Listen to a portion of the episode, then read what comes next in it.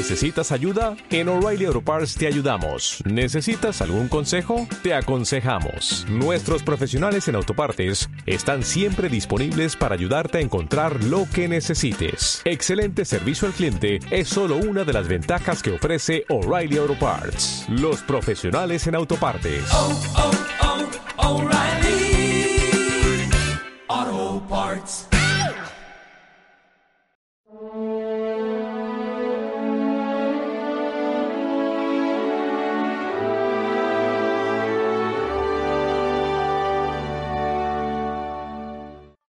Anunciad a Juan lo que habéis visto y oído.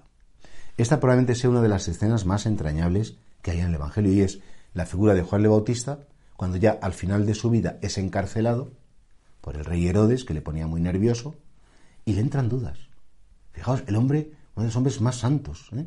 Dicen que después de María Santísima, eh, eh, el, más santo es Juan el Bautista. Y sin embargo, tuvo inseguridad. Y en un momento concreto manda unos emisarios al Señor, a Jesús, para decirle, oye, que, que dame algún signo, dame alguna señal para, para, que, para que yo no flaquee en la fe. A veces hay gente mayor, por ejemplo, que tiene muchas dudas.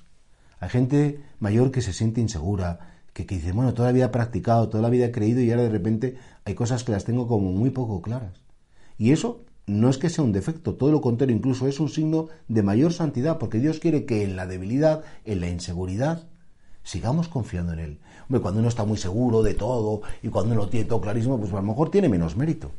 Pero cuando uno tiene miedo, tiene dudas, no sabe mm, todo, no lo tiene todo tan claro, tan claro, seguir diciendo por dentro, Señor, confío en ti, Señor, apuesto por ti, me apoyo en ti, eso es grandísimo. Y cuando fijaos, eh, el acto más bonito tal vez de la vida de Juan Bautista fue cuando él experimentó su fragilidad y su debilidad, pues pidió ayuda.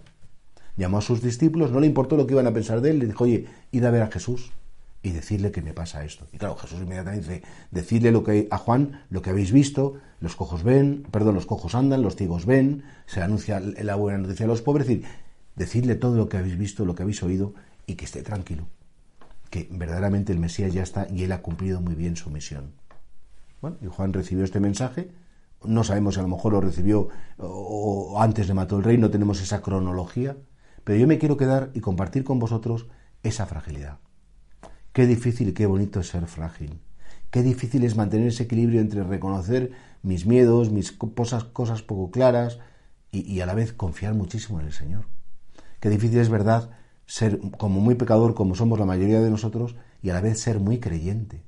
Dicen que los grandes santos también a veces pueden ser grandes pecadores y que la gente muy apasionada para una cosa también es muy apasionada para la otra.